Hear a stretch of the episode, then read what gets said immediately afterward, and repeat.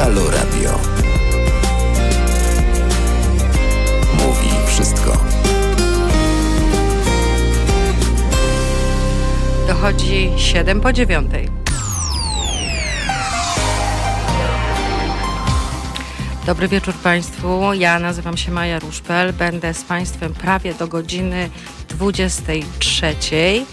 Dziś imieniny obchodzą Adrian, Adrianna, Arkadiusz, Arkady, Eugeniusz, Jakubina, Kazimiera, Kazimierz, Leon, Leona, Leonard, Łucja, Lucjusz, Natalia i Piotr. W 2011 roku, dokładnie 5 marca, była premiera filmu Sala Samobójców w reżyserii Jana Komasy. Mówię o tym, ponieważ to bezpośrednio wiąże się z tematem, o którym będziemy rozmawiali, a mianowicie będziemy rozmawiali o uzależnieniach, a w przypadku bohatera tego filmu możemy niestety stwierdzić, że był uzależniony od mediów społecznościowych. W 1994 roku odbyła się polska premiera filmu Lista Schindlera w reżyserii Stevena Spielberga. Dziś jest 5 marca, tak jak powiedziałem, zostało 304 dni do końca roku.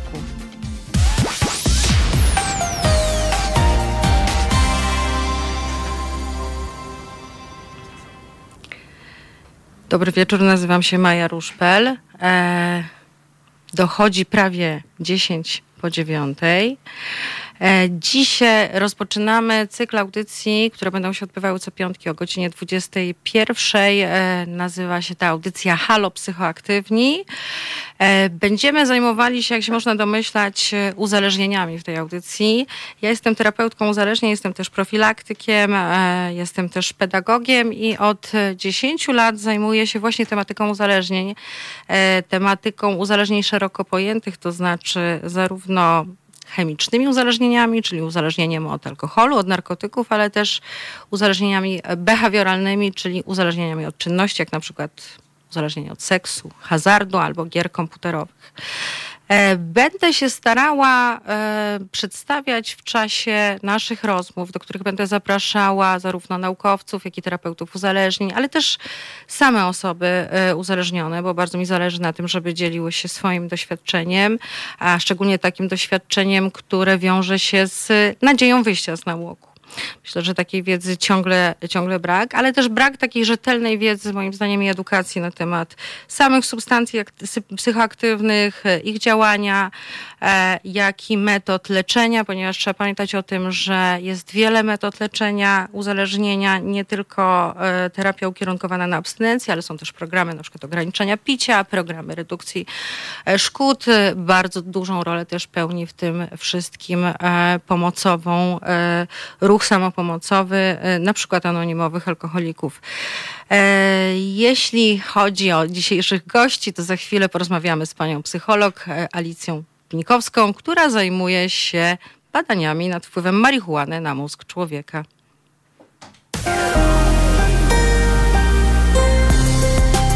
Halo Radio. Mówi wszystko. Obecnie konopie, czyli coś, co potocznie nazywamy marihuaną i haszyszem, są najpopularniejszym i najczęściej stosowanym narkotykiem w Europie i w Polsce. Badania przeprowadzone w ostatnich latach w Polsce odnotowują wzrost konsumpcji marihuany i haszyszu zarówno wśród młodzieży, jak i dorosłych.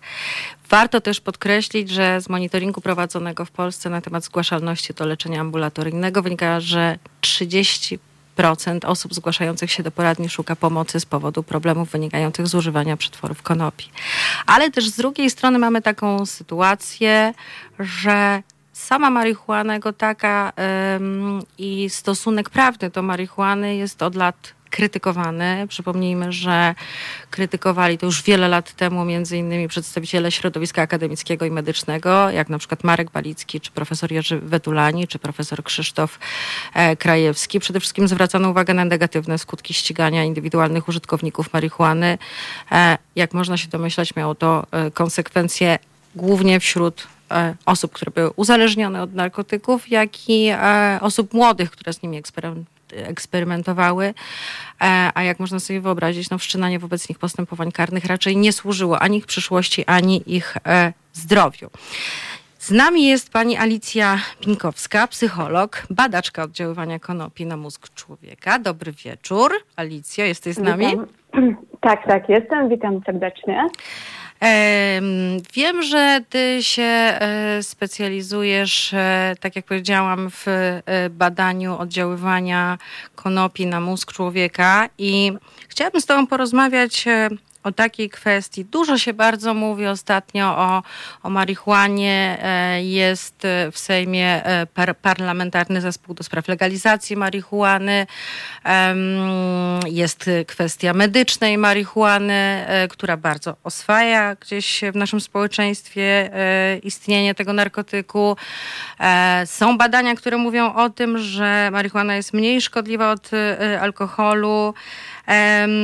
I tak dalej, i tak dalej. Ja mam takie poczucie pewnego chaosu informacyjnego wokół w sumie jakże seksownego tematu, którym jest właśnie sama marihuana. I chciałabym kilka rzeczy uporządkować. Przede wszystkim zacząć od takiego podstawowego pytania.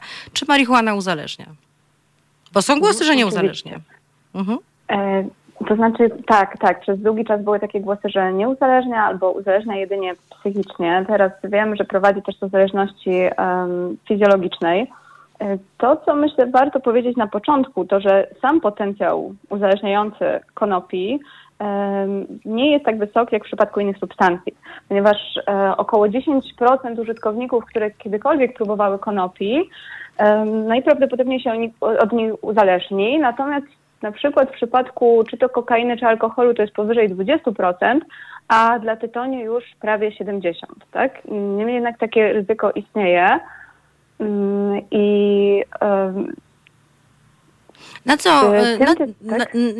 Na co mogliby zwrócić uwagę użytkownicy marihuany, biorąc pod uwagę właśnie te negatywne skutki używania, tak? To znaczy wyobrażam sobie taką sytuację, że ktoś zaczyna używać marihuany rekreacyjnie, ale coś mu to zaczyna dawać, tak? W czymś mu to zaczyna pomagać. I co mogłoby być takim pierwszym sygnałem właśnie, jeśli chodzi o te objawy uzależnienia, o te szkody dla danej osoby, tak? Bo to jest ważne, żeby mieć tego świadomość, co powinno jakoś tak zapalić taką czerwoną lampkę.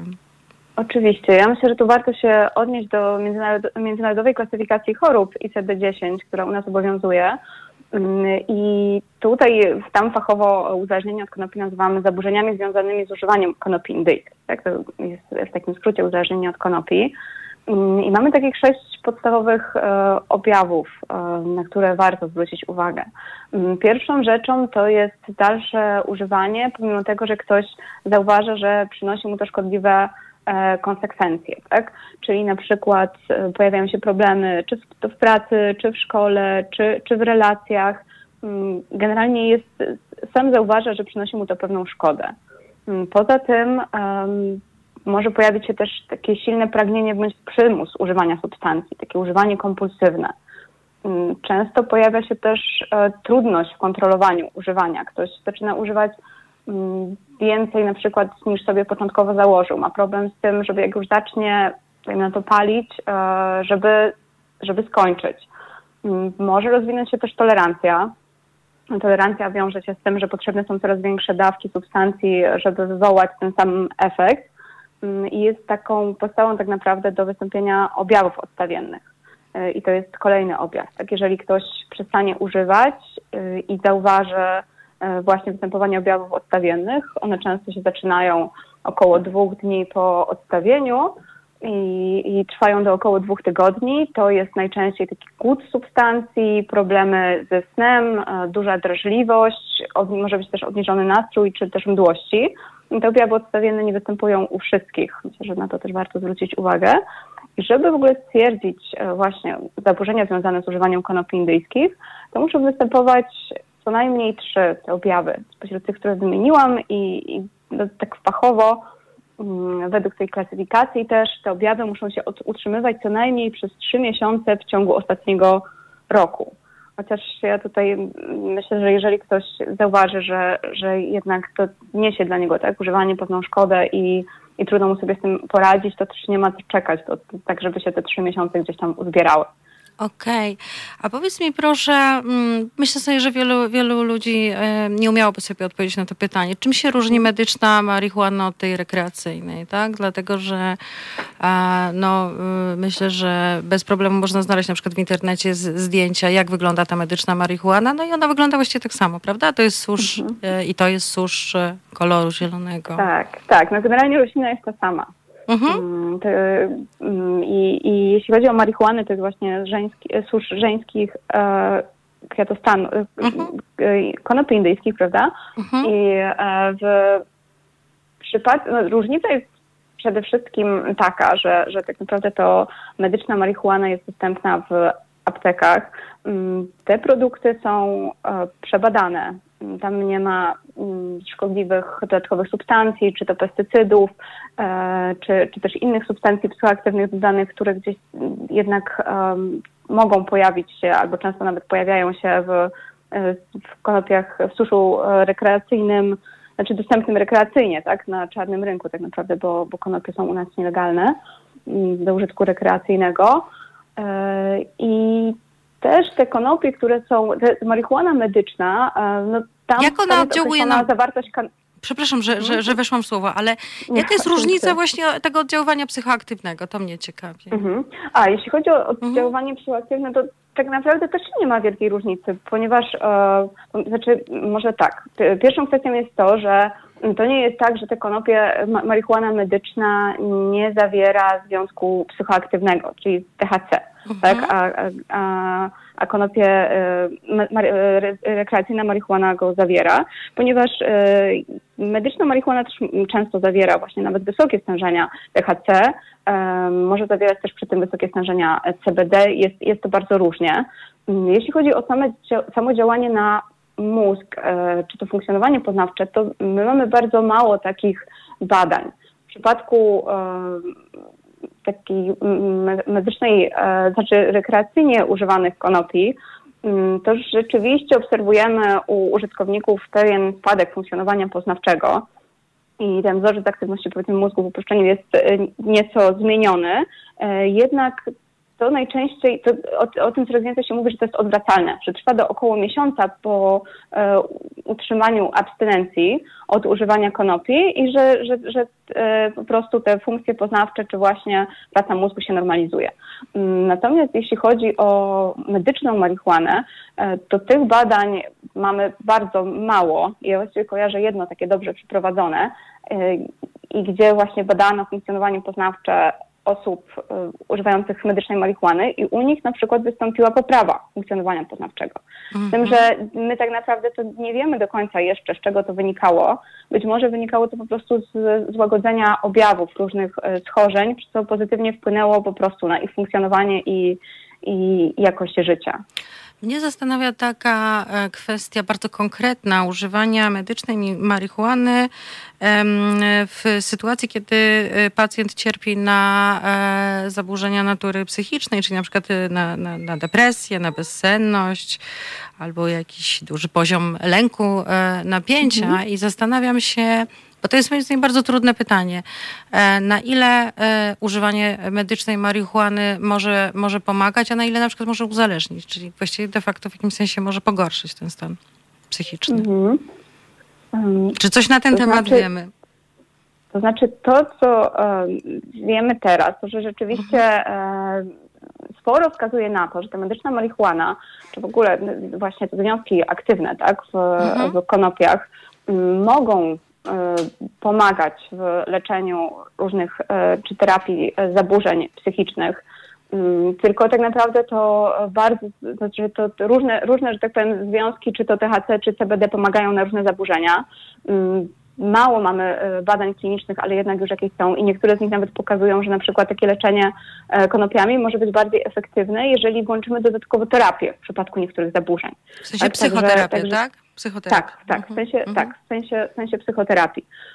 Także troszkę już tutaj wiemy, to też jest na pewno inaczej, jeżeli...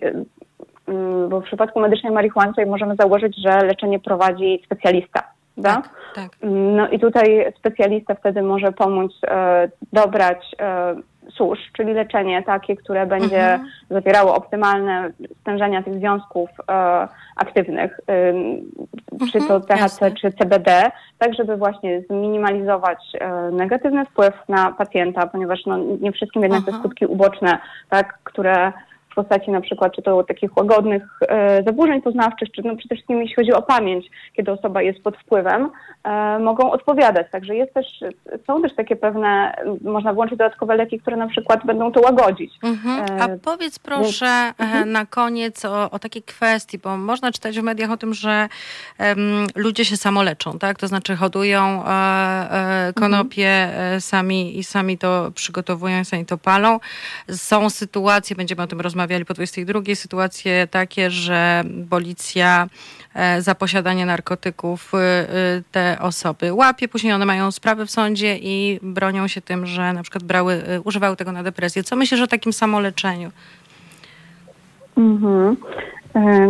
To znaczy myślę, że jednak leczenie powinno się odbywać pod ścisłą kontrolą lekarską, lekarza specjalisty, szczególnie, że mamy trochę badań, które pokazują właśnie, że dużo osób, które mają problemy z używaniem konopi indyjskich, to są osoby cierpiące na różne zaburzenia. I część badań też pokazuje, że na przykład w przypadku czy to depresji, czy schizofrenii, w takim przypadku samoleczenia przyjmowanie tych konopi może zaraz po zażyciu osoby czują się lepiej, czują złagodzenie objawów, ale w dłuższej perspektywie czasowej jednak one się mogą nasilać. Tak? I to może osobom, które się samoleczą gdzieś tam umykać. Poza tym, jeżeli się samoleczą, to też z dużym prawdopodobieństwem mogą się zaopatrywać konopie na czarnym rynku, które są zanieczyszczone, mogą zawierać inne substancje. Też należałoby po prostu indywidualnie podejść do pacjenta, stwierdzić, czy to jest najbardziej optymalne leczenie, czy nie ma żadnych przeciwwskazań. No i właśnie dobrać nawet ten SUSZ tak, żeby chociażby to ryzyko rozwoju tolerancji, czy właśnie tych negatywnych efektów zminimalizować, bo też się da, a myślę, że no, samemu jest to... Znaczy, jeśli chodzi o SUSZ dostępny na czarnym rynku, to nie mamy takich możliwości. W przypadku... No, że tak powiem, to znaczy tego, że pacjenci po prostu czasem sami tak hodują konopie w celu leczenia, to znaczy to też jest, myślę, że to jest bardziej złożona kwestia. Wiesz, no myślę, że przede wszystkim, przepraszam, że znowu wchodzę w słowo, oczywiście, ale powoli będziemy kończyć naszą rozmowę. Ja myślę, że przede wszystkim problem polega na tym, że te osoby nie są zdiagnozowane, tak? I faktycznie myślę sobie, że to jest pewien rodzaj ryzyka, które one podejmują, jeżeli po prostu postanawiają same leczyć siebie, ponieważ no, warto, myślę, że zawsze z drugim człowiekiem jednak sprawdzić, co się z nami dzieje, jeżeli tego rodzaju problemów akurat doświadczamy i posłuchać. To bezwzględnie. I myślę też, że refundacja mogłaby rozwiązać wiele takich problemów, tak? Bo nie wszystkich też po prostu stać na leczenie. Okej.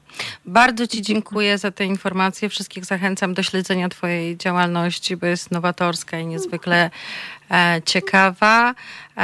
Tymczasem wrócimy do rozmowy za chwilę. Ja zapraszam o 22:50 na felieton profesor Magdaleny Środy.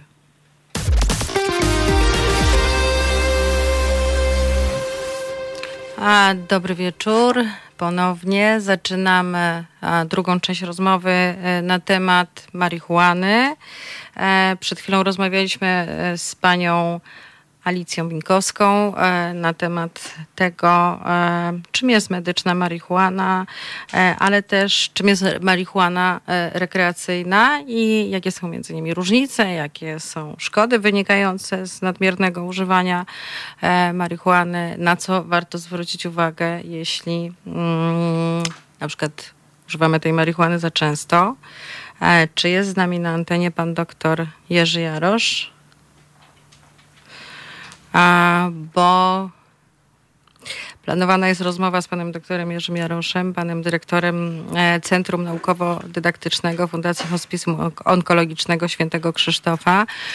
Pan doktor Jarosz prowadzi punkt konsultacyjny medyczna marihuana, dyżuruje przy telefonie, odbiera telefony od pacjentów i odpowiada na wszystkie pytania dotyczące kwestii tego, kiedy w jakich sytuacjach można stosować medyczną marihuanę, na jakie choroby ta medyczna marihuana może pomagać. Jednocześnie Jerzy Jarosz śledzi badania dotyczące skuteczności tego rodzaju metod, więc mam nadzieję, że za chwilę się połączymy z nim na antenie. Okej, na razie jeszcze nie. A to czekając na telefon, na rozmowę z Jerzym Jaroszem, chcę zapowiedzieć kolejnego gościa, bo oczywiście porozmawiamy nie tylko o sprawach medycznych, ale też o sprawach prawnokarnych. Tak jak wspomniałam, nie medyczna marihuana, tylko marihuana rekreacyjna to jest narkotyk, który jest nielegalny i nadal posiadanie go może wiązać się z tym, że nawet małe ilości, posiadanie małych ilości jest zagrożone karą więzienia do lat 3. Będzie naszym gościem Stelios Alevras. Stelios jest adwokatem specjalizującym się właśnie w sprawach narkotykowych, ale też, co ciekawe, aktywistą prolegalizacyjnym, czyli osobą działającą na rzecz legalizacji między innymi marihuany.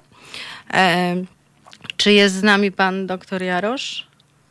Okej, dobrze. A to czekając nadal na ten telefon, chciałam też powiedzieć kilka rzeczy na temat konopi indyjskich w kontekście tego, jaka jest terapia dla osób, które używają przetworów z konopi. Myślę sobie, że to jest ważne, żeby o tym wiedzieć. Jest taki program, który się nazywa Candis, pisze się przez C. Jest to program terapeutyczny, który jest właśnie dedykowany wyłącznie osobom, które mają problemy z powodu używania marihuany i haszyszu. Jest to program krótkoterminowy, 12-tygodniowy i co jest bardzo ważne, to to, że pacjent, który zgłasza się do udziału w tym programie, może wybrać cel terapii, a tym celem może być osiągnięcie abstynencji, jak i też ograniczenie palenia. Ja mam takie doświadczenie, moja fundacja, w której pracuję, była jedną z pierwszych, która wdrażała w Polsce ten program. On się cieszył ogromnym powodzeniem i co ciekawe, w czasie tego trwania uczestnictwa w tej terapii 70% osób, które uczestniczyły w tej terapii, podejmowało decyzję. Pierwotnie miało to być ograniczenie używania marihuany, a w trakcie trwania terapii zmieniali cel na abstynencję, co myślę sobie jest informacją o tym, że ten program dobrze działa. Czy jest z nami pan doktor?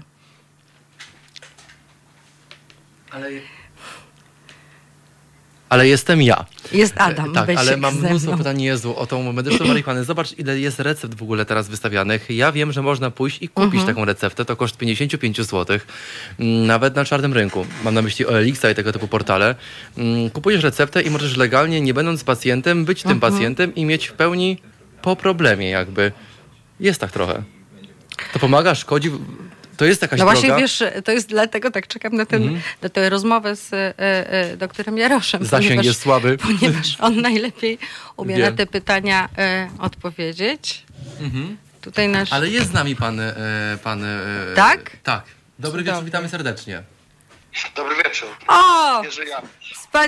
Wspaniale. Mieliśmy faktycznie duże problemy techniczne, ale bardzo się cieszę, że pana słyszę.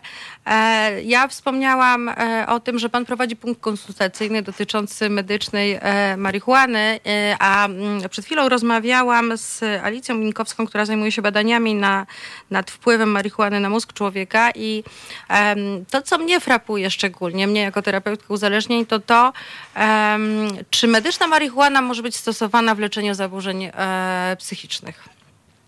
Czy mamy na przykład badania, które potwierdzają jej skuteczność przy leczeniu depresji, stanów lękowych czy bezsenności? Czy może być stosowana? Bywa stosowana.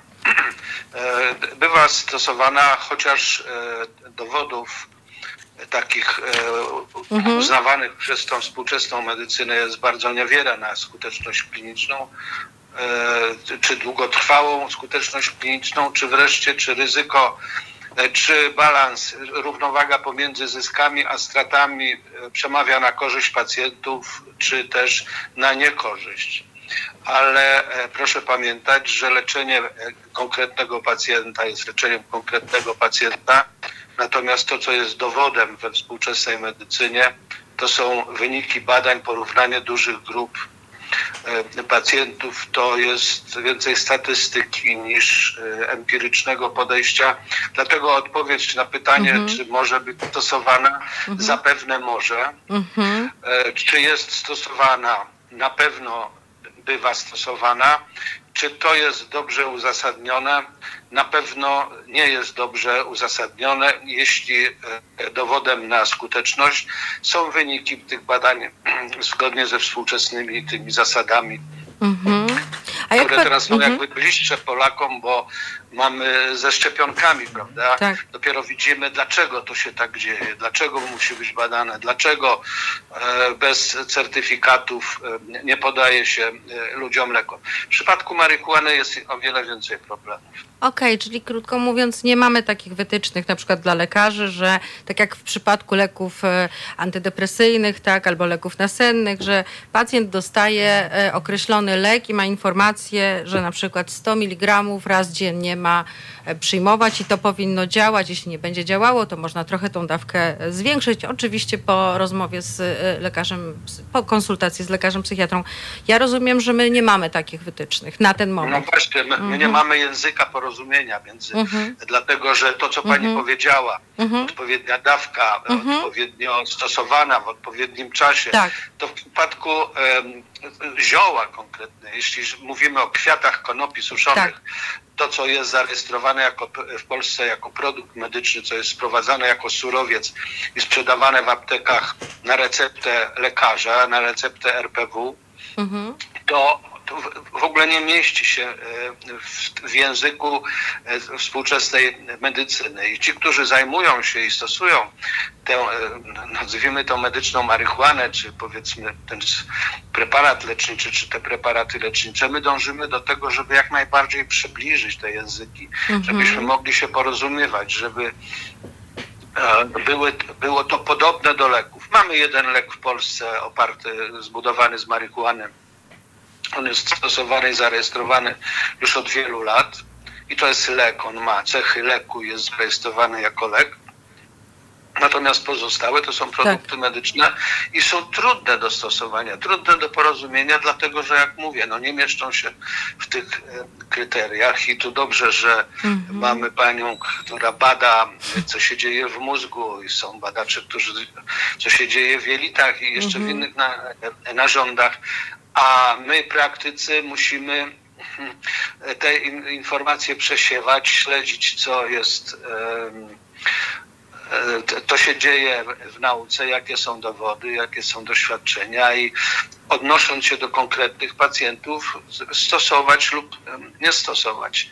Natomiast w odpowiedziach na ogólne pytania, no musimy posługiwać się językiem medycznym, czyli brak dowodów, brak badań. Okej. Pytam o to dlatego, że na pewno pan zwrócił uwagę na to, że tych klinik, które oferują teraz właśnie leczenie medyczną marihuaną, po prostu jest cały wysyp, a jak się wejdzie na stronę tych klinik, to właściwie wychodzi na to, że medyczna marihuana miałaby być panaceum na wszystko, tak? I tam też jest właśnie wypisana między innymi depresja albo stany lękowe i tak dalej. Chciałam się zapytać, jakie jest pana zdanie w takiej kwestii? Czy w momencie, kiedy ktoś przychodzi i mówi, że pacjent przychodzi, mówi, że ma depresję i że palił z nielegalnego źródła marihuana, ale ona mu pomaga, czy taka medyczna marihuana powinna być pierwszym wyborem lekarza, czy jednak najpierw trzeba sprawdzić te takie już poznane metody leczenia właśnie przy pomocy na przykład farmakoterapii? W którym momencie? Dla lekarza na pewno nie będzie pierwszym wyborem, znaczy w opinii lekarza. Nie powinna być. Nie powinna być, dlatego że jeśli chodzi o większość tych wskazań, nazwijmy to, nieopisanych, ale my wiemy, jaka jest siła dowodów na poszczególne objawy, również objawy lękowe, czyli co było badane, czy jakie mamy wyniki i lekarz kieruje się w swoim postępowaniu, najogólniej mówiąc, swoją wiedzą i sumieniem. Prawda? I lekarz ocenia, ale na pewno wybór, to, że ktoś stosował i mu pomagało, to może jest pomocne, takie ogólne oceny dla lekarza, ale przede wszystkim pomagało, to znaczy co? I no przecież właśnie. My badamy pacjenta, to znaczy, że co? Że poczuł się lepiej. Mhm. No to jest, prawda? No w depresji akurat to jest bardzo ważne, ale pytanie, co będzie dalej?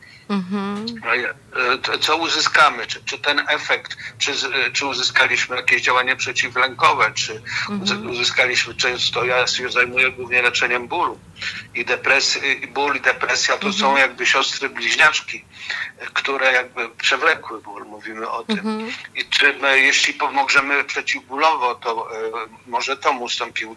I ta analiza dokonywana przez lekarza, która nazywa się rozpoznaniem, stawianiem rozpoznania, stanowi dla niego wskazówkę do tego, co można użyć. A narzędzie, jeśli tak można nazwać lek, do uzyskania tych celów, żeby pacjent odzyskał, że tak powiem, chęć do życia i do działania, no to narzędzie akurat jest takim narzędziem, no, które ma dwa końce. Także to są trudne decyzje dla lekarzy, którzy nie mają oparcia w nauce, tylko we własnym sumieniu. No nie tylko, bo przecież nie mówmy, że to są leki nieznane, przecież substancje nieznane.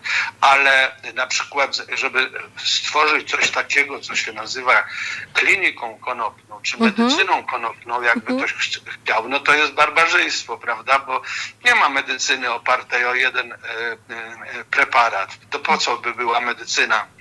Wtedy to jest nieporozumienie. Głównie te kliniki to przecież jest handel preparatami, tymi tak zwanymi olejkami CBD, prawda, które nie mają certyfikatu i to znaczy certyfikatów niczego. I są produkowane dowolnie przez, nie jest to rynek w ogóle kontrolowany w żaden sposób. Zarabiają ogromne pieniądze i pod hasłem medyczna marihuana i walki o to, żeby kanabinoidy były używane w medycynie, ponieważ zawsze były stosowane, znaczy zawsze, mówię o historii znanej, były stosowane, jest trochę dowodów pochodzących właśnie z badań naukowych. Poznaliśmy mechanizm, w jaki działają kanabinoidy, chociaż nie do końca wiemy, dlaczego takie reakcje powstają. Wiemy, gdzie jest miejsce, gdzie natura umieściła, że tak powiem, kanabinoidy w ludzkim organizmie. Okay. Panie doktorze, chciałabym jeszcze na koniec zadać jedno pytanie. Jakie pana zdaniem są ryzyka, kiedy ktoś... Podobne pytanie zadałam Alicji Binkowskiej. Jakie są ryzyka używania marihuany w ramach samoleczenia, to znaczy hodowania i używania jej samodzielnie? Będziemy o tym rozmawiali, tak jak wspominałam wcześniej, z prawnikiem Steliosem Alevrasem. On właśnie takich klientów broni. Jakie są z punktu widzenia pana najkrócej, jakby pan mógł powiedzieć, jakie są ryzyka? Najkrócej to jest ryzyko takie, że się nie uzyska efektu leczniczego w którym się stosuje. To jest raz. Drugie, w onkologii, że się odejdzie od leczenia właściwego onkologicznego, które nie jest przecież jakimś wspaniałym leczeniem ze znakomitymi wynikami, ale jednak są dowody, że to działa i że zamiast się leczyć, zacznie się oszukiwać, tak jak słyszymy o różnych magnesach stosowanych o całej tej oprawie. To jest ryzyko, że się po prostu straci szansę na wyleczenie, już nie mówiąc o tym, że można potem mieć kłopoty z odejściem od tego leku. Bardzo dziękuję. Czy innego. Staje się niewolnikiem. Bardzo dziękuję za tę wypowiedź, dziękuję za rozmowę. Czekamy na Państwa komentarze przy naszej transmisji na YouTube i na Facebooku. Nasz adres e-mail teraz@halo.radio.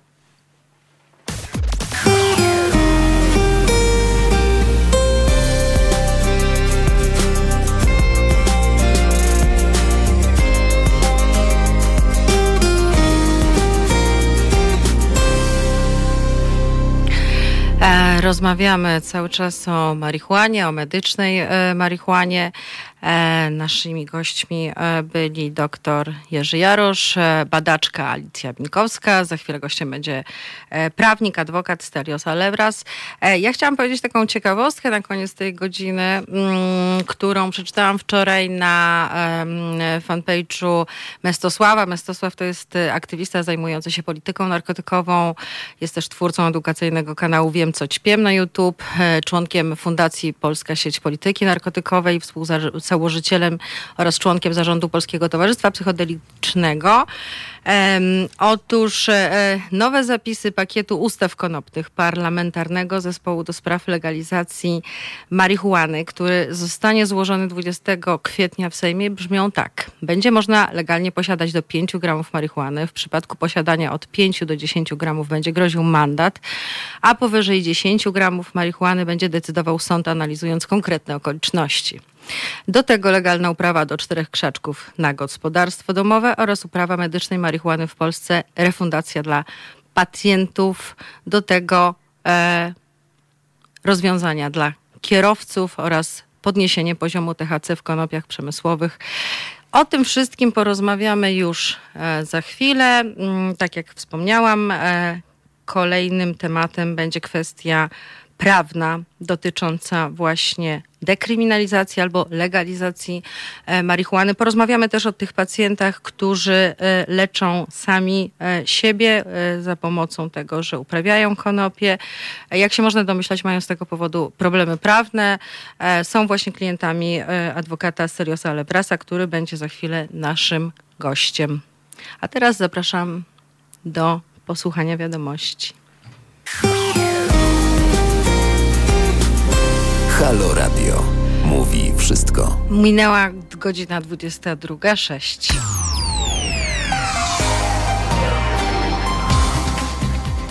A ja nazywam się Maja Ruszpel, prowadzę audycję Halo Psychoaktywni.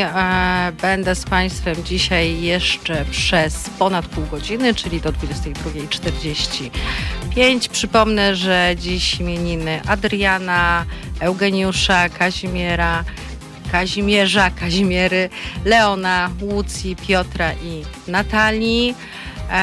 Do końca roku zostało 304 dni. Dziś jest 5 marca 2021 roku. A naszym następnym gościem jest już obecny ze mną w studiu prawnik, adwokat Stelios Alevras. Rozmawialiśmy w poprzedniej godzinie o kwestii marihuany, o kwestii medycznej marihuany.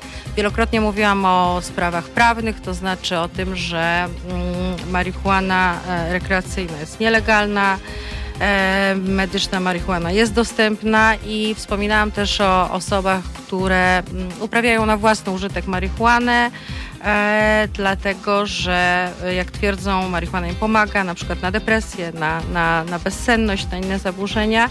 A Stelios jest adwokatem, który tych osób broni, ponieważ, jak można się domyślać, jeśli posiadają, jeśli uprawiają, podlegają różnym sankcjom karnym. Także kilka takich spraw już w Polsce się toczy i za chwilę o tym porozmawiamy więcej.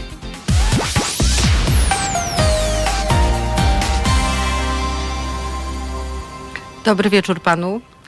Dobry wieczór państwu i pani. Nie, tak naprawdę jesteśmy na ty. Stelios, powiedz mi, jak dużo twoich klientów to są osoby, które zwracają się do ciebie z takiego powodu, że posiadały marihuanę na własny użytek albo ją uprawiały, natomiast zostały złapane przez policję i przed sądem toczy się sprawa, a te osoby podkreślają, że ta marihuana jest im potrzebna po prostu z powodów medycznych, leczniczych, ale samo się leczą. Jak wiele takich spraw do ciebie trafia? Dużo. Raczej większość takich spraw to są właśnie sprawy dotyczące przeciwdziałania narkomanii, jakby z założenia, no bo tak brzmi ustawa, natomiast chodzi tutaj o cel medyczny w tle. Tak. I czasami jest tak, że ktoś przychodzi i wie już, że to jest jego lekarstwo, leczy się od dłuższego czasu. Natomiast czasami jest też tak, że rozmawiam z tą osobą i pytam jej tak, czy jak wygląda używanie tej marihuany, czy ono ma jakieś negatywne konsekwencje w życiu codziennym, czy nie można raczej tak stwierdzić, czy ono jest zupełnie indyferentne dla twojego funkcjonowania, czy też jednak może być tak, że jakieś korzyści płyną z tego korzystania. Mowa tu w szczególności o redukcji stresu, czy ułatwieniu w zasypianiu. Jakieś takie stany też nerwicowe potrafiła godzić marihuana. No i faktycznie czasami jest tak, że ktoś gdzieś myśli, no faktycznie pomaga mi to w tym, pomaga mi to. Więc no w takiej konfiguracji, no bo ma to przełożenie na kierunek obrony, w którym pójdziemy, tak? Czy będzie tu mowa o ewentualnym próbie łagodzenia odpowiedzialności karnej w związku ze stwierdzeniem uzależnienia i podjęciem terapii, czy właśnie będziemy wykazywać, że no, trudno jest stwierdzić, że wystąpiła szkodliwość społeczna w stopniu wyższym niż znikoma, w sytuacji, gdy ktoś czy uprawia, czy posiada, czy suszy, czy przetwarza, wyrabia konopie bądź przetwory z konopi. I o tym porozmawiamy więcej już za parę minut, także zapraszam wszystkich też do zadawania pytań za pomocą czatów.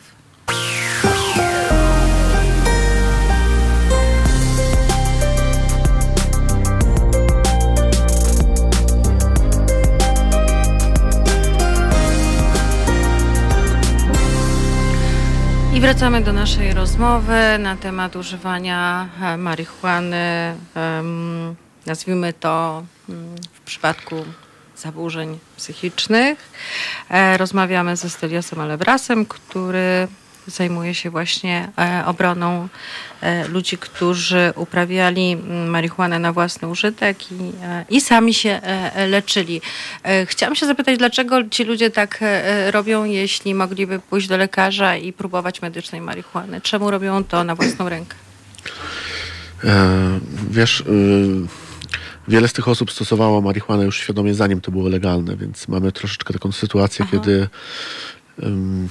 No jeszcze parę lat temu, przecież pamiętamy, w latach 14-15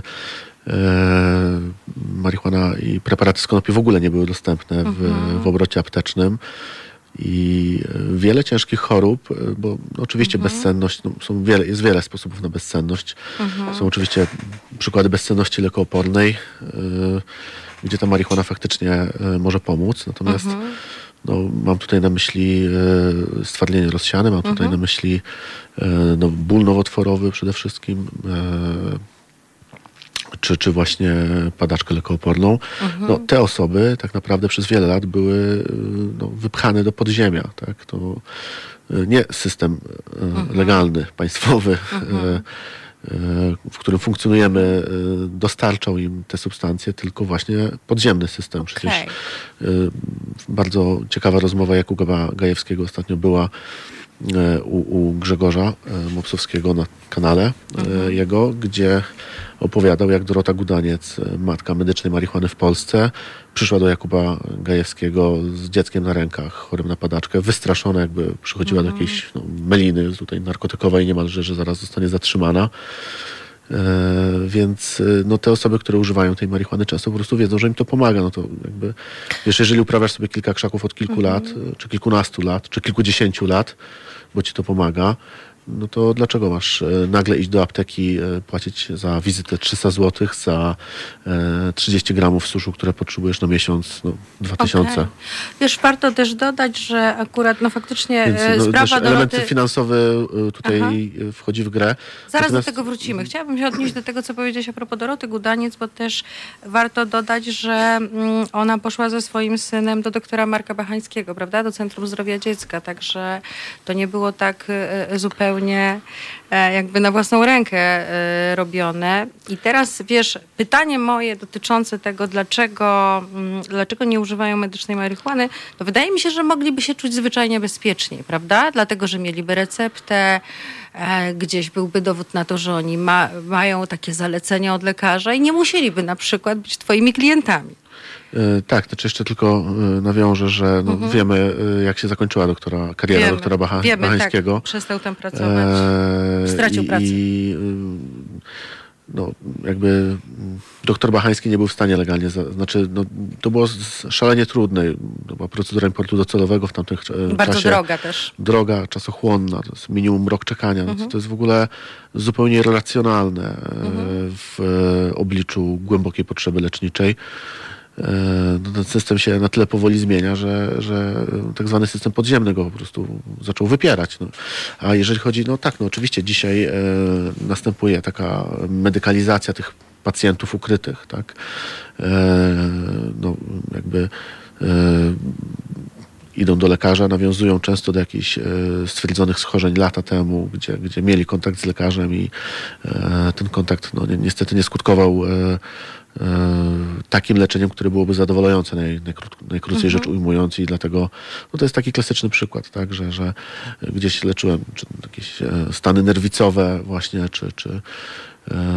czy inne kwestie u lekarza nie pomogło, zacząłem palić zioło, to mi pomogło. Jestem w stanie z tym funkcjonować codziennie, co więcej, dzięki temu tak naprawdę funkcjonuję prawidłowo na co dzień. Mam klienta, który jest nosicielem wirusa HIV, który od 20 paru lat ponad stosuje marihuanę. Doskonale jest świadomy, jakie odmiany na niego najlepiej działają. Uprawiał sobie zawsze 2-3 krzaki, tak żeby mieć 2-3 odmiany, w zależności od pory dnia i potrzeb. No i wiesz, ja patrzę w jego dokumenty lekarskie, gdzie lekarze specjaliści, tak, wirusolodzy od tej choroby 5-10 lat temu jeszcze mu w wywiadzie nakazywali odstawić marihuanę, tak?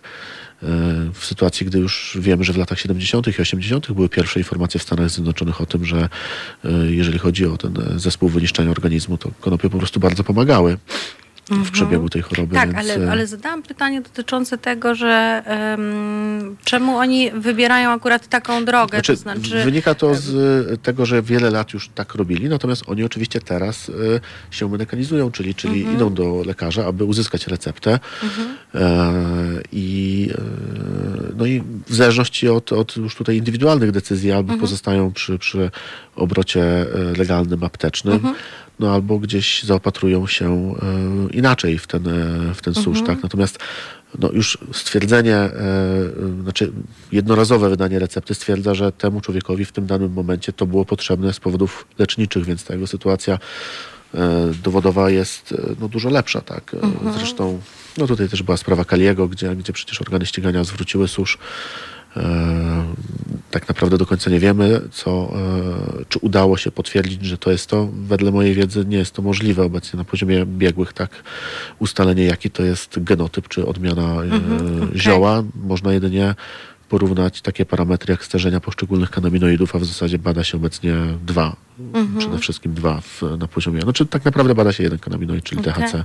Wiesz, zapytałam cię o to, dlaczego akurat wybierają taką drogę samodzielnego uprawiania, tak? I jednak narażania się na pewne ryzyko później, prawda? Różnych konsekwencji prawnych.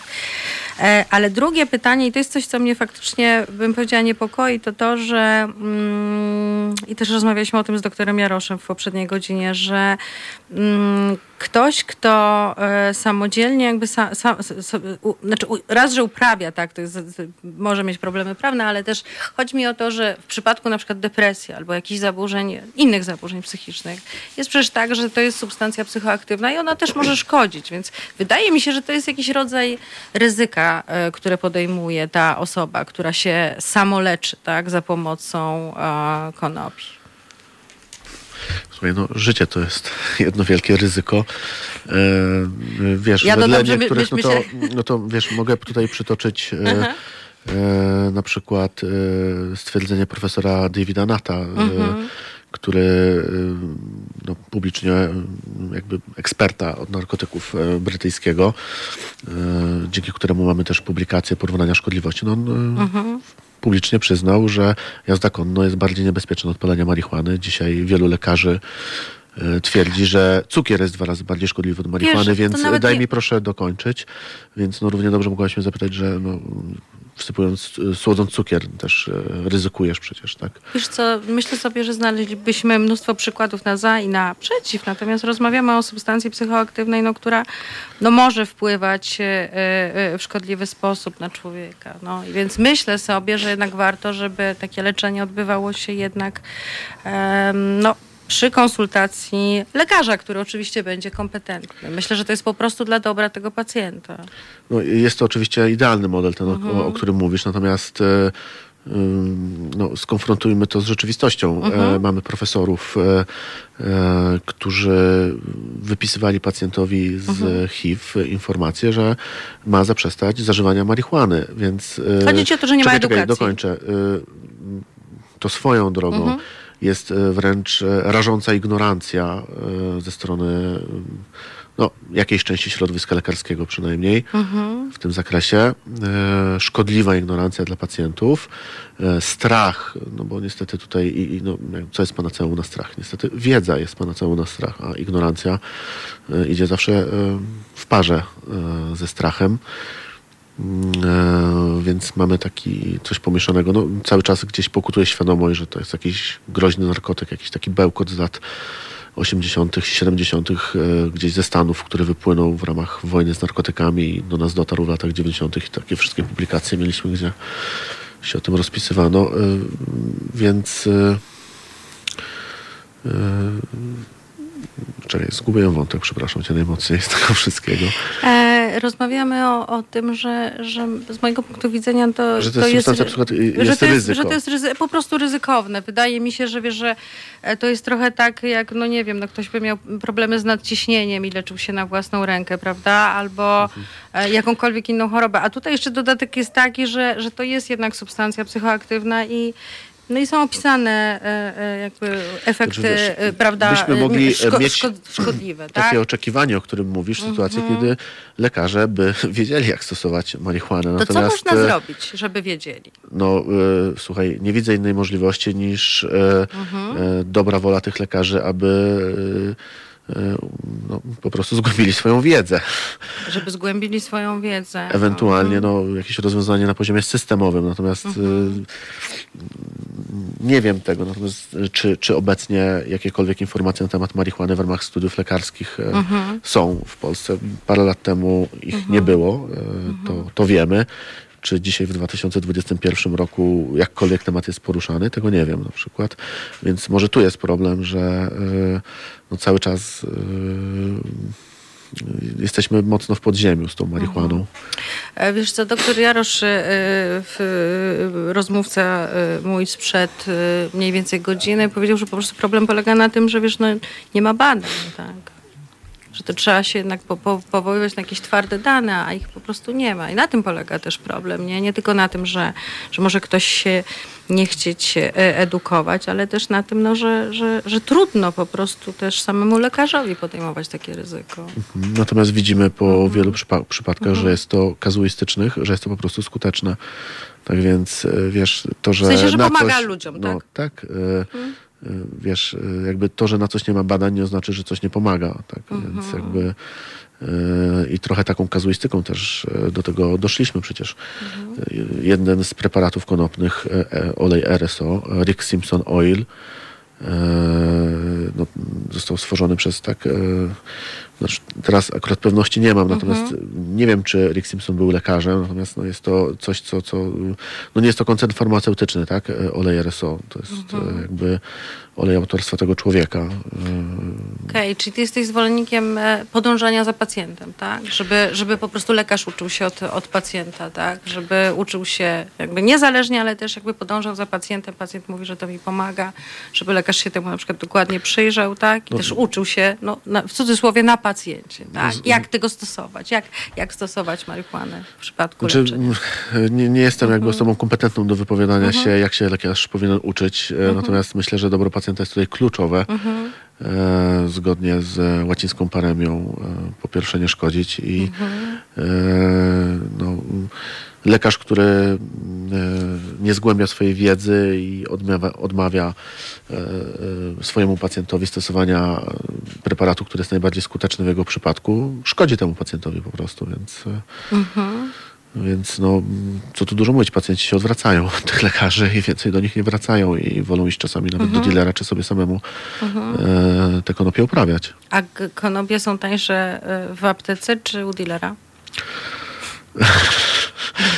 Co do zasady są tańsze u dealera, z tego co wiem. Okay. Natomiast no, tutaj jest ogromny rozstrzał, bo w aptece masz cenę około 50-60 zł za gram, która to cena troszeczkę już spada i raczej będzie spadać. No, u dealera to też zależy od ilości, jakie się kupuje. Tak.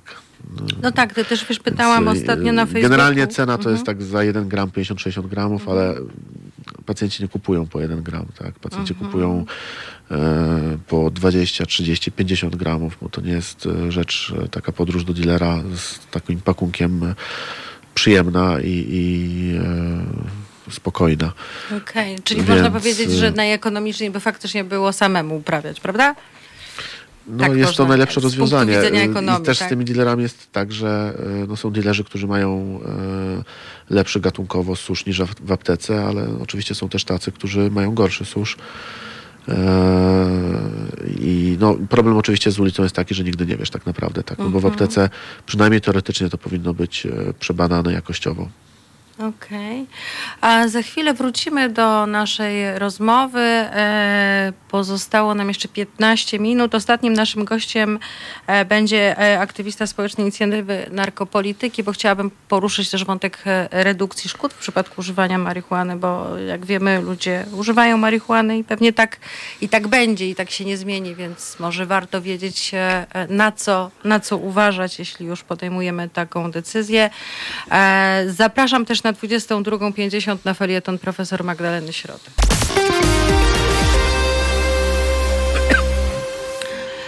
I wracamy do rozmowy ze Steliosem Alevrasem. Chciałabym się cię zapytać na koniec tej audycji o kwestie rozwiązań, twoim zdaniem, prawnych, które powinny nastąpić w Polsce dotyczących marihuany. Co twoim zdaniem z punktu widzenia osoby, która się zajmuje posiadaniem na własny użytek, pacjentami, którzy sami się leczą, co by było, ale też dla społeczeństwa, co by było racjonalne? No to ja tutaj może powtórzę stanowisko Wolnych Konopi, które razem w organizacji wypracowaliśmy w kontekście inicjatywy ustawodawczej Parlamentarnego Zespołu do Spraw Legalizacji Marihuany. Sprowadza się ono do dekryminalizacji, czyli nie będzie już przestępstwem uprawa 4 roślin konopi, posiadanie 200 gramów suszu, wytwarzanie 200 gramów ziela konopi bądź żywicy konopi. Mowa tu przede wszystkim o suszeniu, albowiem sądy polskie stanęły na stanowisku, że można wytwarzać marihuanę i wytwarzaniem marihuany jest każda czynność wykonana po ścięciu tej rośliny. I no niestety tutaj są bardzo surowe kary, bo zasuszenie jednego krzaka to jest 3 lata. Startujemy od 3 lat, czyli mamy zbrodnię. No i tak naprawdę to by w dużej mierze zabezpieczało interes pacjentów oraz ewentualnie jakichś użytkowników niemedycznych. Okej. Chciałabym teraz do rozmowy zaprosić Krzysztofa Scheinera, który jest aktywistą Społecznej Inicjatywy Narkopolityki, jest edukatorem, zajmuje się polityką narkotykową, jest też party workerem, ponieważ no, prawda jest taka, że czy Stelios zgodzisz się z tym, czy marihuana jest legalna, czy nie jest legalna, to ludzie i tak jej używają, prawda? Nie sposób się nie zgodzić. I skoro tak jest, to powstała taka idea redukcji szkód, to już powstało wiele lat temu. Między innymi chodzi o to w redukcji szkód, o to, że jeśli już używasz narkotyków, to po prostu wiedz, taką podejmujesz decyzję, to wiedz, jak to robić możliwie najbezpieczniej dla samego siebie. I tutaj właśnie chciałam zapytać Krzysztofa, A na co trzeba uważać, jeżeli decydujemy się na używanie marihuany? Co ta filozofia, ta idea redukcji szkód tutaj mówi? Dobry wieczór. Dobry wieczór. Dobry wieczór. Redukcja szkód można przedstawić całą ideę w takich trzech kategoriach, a to jest set, setting, substance. I to dotyczy nie tylko konopi, również innych używek. Takie zaniedbywane trochę rzeczy, czyli nastawienie psychiczne. Co ja robię, dlaczego to robię, w jakim jestem stanie psychicznym, czy ja się leczę, czy ja zażywam dla rozrywki, czy ktoś naciska, bo jest okazja, to może spróbuj. To nastawienie psychiczne, warto pomyśleć, co w nas siedzi właściwie, dlaczego my to robimy i jakie są okoliczności. I to jest, no też warto zwrócić na to uwagę, warto na to uważać. Drugim tematem to jest setting, czyli okoliczności. Czy czuję się bezpiecznie, czy jestem w komfortowych warunkach, czy będzie się gdzie położyć, napić, czy jest koło mnie ktoś doświadczony, kto wie, co się może stać dobrego i niedobrego ewentualnie. No i trzecia kategoria to jest substance, czyli sama używka, sama substancja. I tutaj wchodzą takie tematy jak na przykład, czy mieszać z tytoniem, który jest silnie uzależniający i szkodliwy, używanie filtrów węglowych, czystość samej substancji, czy to w ogóle jest ta substancja, bo przecież to wcale nie musi być. Tu słyszałem poruszony temat tego, że na ulicy nie wiadomo co jest. No i to niestety jest prawda, że może być to zupełnie nie konopia, więc no, na to warto zwrócić uwagę. W tych wszystkich trzech kategoriach warto się zastanowić i podejmować świadome decyzje. A powiedz mi, ponieważ wiem, że ty pracujesz, tak jak wspomniałam wcześniej, jako party worker, czyli masz kontakt z użytkownikami narkotyków, masz takie też sytuacje na pewno, kiedy ktoś ma tak zwany bad trip, prawda, i zajmujesz się takimi osobami. Chciałam się cię zapytać o to, co też w momencie, kiedy osoba długo używa marihuany, co się takiego z twojego punktu widzenia, co powinno zwrócić jej uwagę? Czy mam na myśli to, że może to używanie rekreacyjne się jednak przestało być używaniem rekreacyjnym, tylko już stało się nawykiem i może już używaniem problemowym, a może szkodliwym.